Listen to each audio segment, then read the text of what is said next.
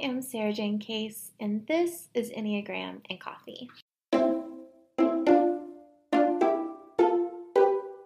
Hello, happy Thursday, and welcome back to the podcast. Today I am breaking down for you the different elements of the Enneagram symbol. But first, today's rosebud and thorn. And if you are new here, welcome. I'm glad you found us. I will tell you for, again what the rosebud and thorn is. So, the rose is something great in my life, the bud is something I'm looking forward to, and the thorn that is like something not so awesome right now. So, the rose is that we in North Carolina are having a 55 degree weather day, and it is giving me life. the um, door to my office is open, and there's like a warm breeze, and I'm thrilled. 55 degree weather in the winter is such a gift whereas like 55 degree weather in the summer is feels like winter. Um, i kind of like that paradox you know? Now the bud is that valentine's day is on sunday and i love valentine's day. Even when i was single i loved valentine's day. I just think it's a fun excuse to dote over the people in your life and give them all of the compliments and gifts that you can. I always get my stepson a new blanket every Valentine's Day. It's just like a weird thing. It's the first blanket I ever gave him when he was three, is like the blanket that he, it was like his blankie, you know? And I think there was something about that that really really stuck with me and i he just like loves cozy things and being comfortable and so it's fun for me to kind of love him in that way every year.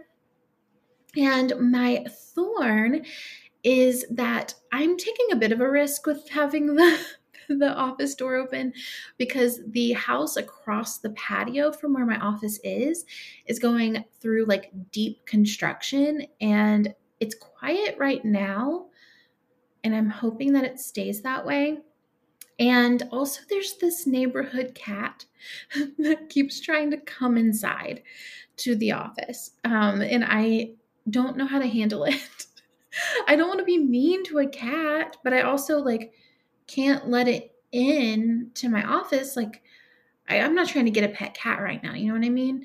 And I don't know how to handle it. So I've just kind of been gently walking toward it and it'll run away, but then it comes right back. I don't know. So we'll see if this podcast makes it all the way through without an interruption of some kind. Fingers crossed.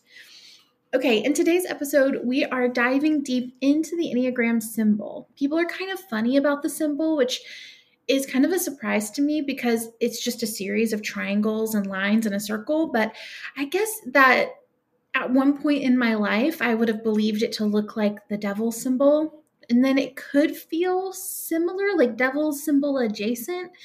But I actually kind of like it as it stands, especially when we get into the meaning of each element and really understand the intention behind it. It becomes even more meaningful and I think beautiful.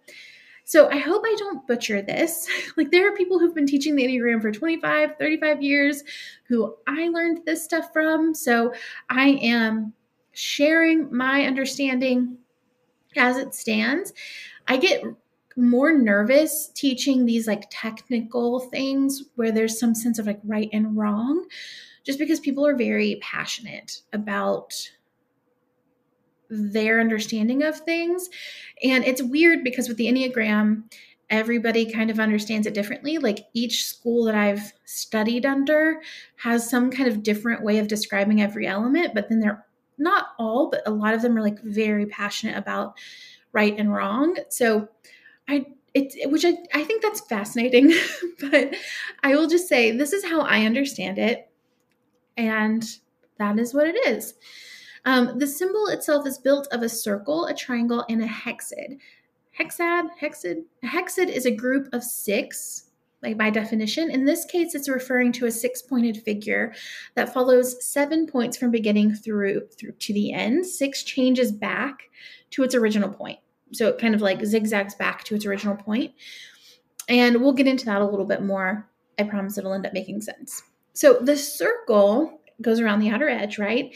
And represents oneness, wholeness, some say like eternal love, like a wedding ring, um, and others say maybe like a boundary. We'll get into what each of these mean. So, oneness is essentially the idea that we are not separate from one another or from the divine. Like I am one with you, you are one with me. And how I treat myself is essentially how I treat you. How I treat you is, is essentially treating myself. So I want to make sure that I am giving as much good as I can. Wholeness is the idea that we ourselves are not broken. Our Enneagram type expresses the belief that um, we're incomplete. Like when I take on this personality type structure, I'm essentially saying something's wrong with me. So I have to develop this personality type in order to protect that and um, and therefore force a feeling of wholeness through perfection or earning love or success or whatever my type tells me I have to be.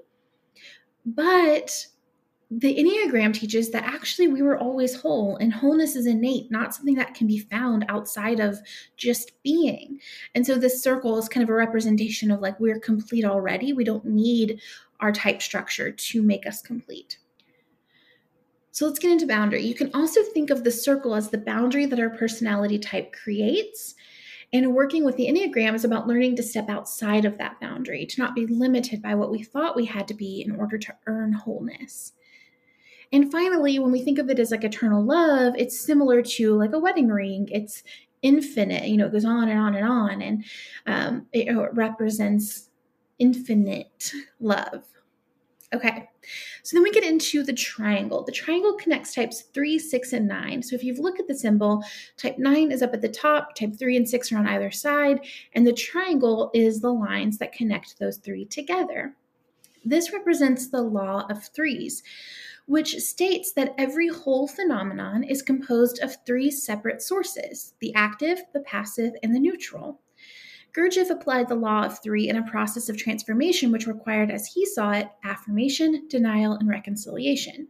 You can see the law of three illustrated in the three types that make up the inner triangle in the symbol, representing the three aspects to bring something into being an advancing force, a resisting force, and a reconciling force that mediates between and brings the two together. Type threes, they're actively doing, type sixes resist with questioning and doubting, and type nines work toward consensus and harmony. Now, there are also so many different groups of three in the Enneagram, and it's actually quite fun to pay attention to. There's three stances, there's three centers, like, you know, body, heart, and guts, our body, heart, and head centers. You know, there's all kinds of three. So that's a really fun thing to kind of notice and maybe worth exploring in further episodes. Okay, so then we get into the hexad. I don't know if I'm pronouncing that correctly. Um, this is the other connecting lines. They're going from type 1 to 4 to 2 to 8 to 5 to 7 and back to 1. It's kind of like this like really um, cool shape that gets applied over the triangle that finishes off the symbol. And this represents the law of 7, which is kind of the concept that the only constant in life is change. The law of seven is thought to explain the spectrums of things like light, which is shown in the seven colors of a rainbow, or sound, which is heard in the seven tones of an octave, and energy, which is like the seven chakras, if you're you're into that, which I kind of am. So um, some, myself included, interpret this as a message of movement, that life ebbs and flows, and our growth will ebb and flow along with it. I also think of this as the action element of the Enneagram right? So we're looking at the rest and stress moves. Seven steps is connected specifically to those stress and rest lines, which are to me the most practical element of the Enneagram, the most action oriented. If you've read my book, you know we talk about understanding and working with these lines to increase self care. It's kind of the active part of the model in here. Gurdjieff describes the law of seven as the progression of the vibrations which underlie all reality, implying that we expect these vibrations to change in predictable patterns and all at once. Yet it is inherently unpredictable, and at times it will speed up or slow down. We must accept that the process of life will never be straightforward or patterned. Things stall or change direction. Acceptance of this is imperative to our own personal growth. To accept inevitable disruption means to be in unity with the law of seven. When we can understand and accept the law of seven and observe it within ourselves, we can open up new levels of self awareness. Okay, so then finally, the numbers are added around the lines and are positioned in a very specific order. So at the top, you have type 9, and you move to the right into 1, 2, 3, 4, all the way back to 9, all around the circle. The types are, are grouped in three centers the heart, head, and gut center. So at the top, we have types 8, 9, and 1, which are the gut. And then to the right, we have two, three, and four in the heart. And then down at the left, we have five, six, and seven in the head. There is an entire podcast episode to be had on different centers of the Enneagram or um, a podcast for each potentially. But the goal is to balance your centers. We want to be engaging our heart, mind, and body regularly.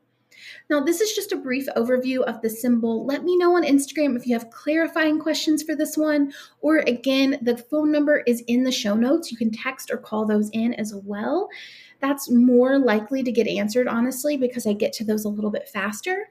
Today's food for thought is from Jack Canfield, and I think goes along pretty well with our conversation, specifically around the law of seven. Change is inevitable in life. You can either resist it and potentially get run over by it, or you can choose to cooperate with it, adapt to it, and learn how to benefit from it. When you embrace change, you will begin to see it as an opportunity for growth. And if you enjoyed today's episode, take a moment and leave a rating and review in iTunes. As always, I love creating this content for you. I will see you tomorrow for a really fun interview with Jedidiah Jenkins, a delight of a human being. Until next time, I'll see ya.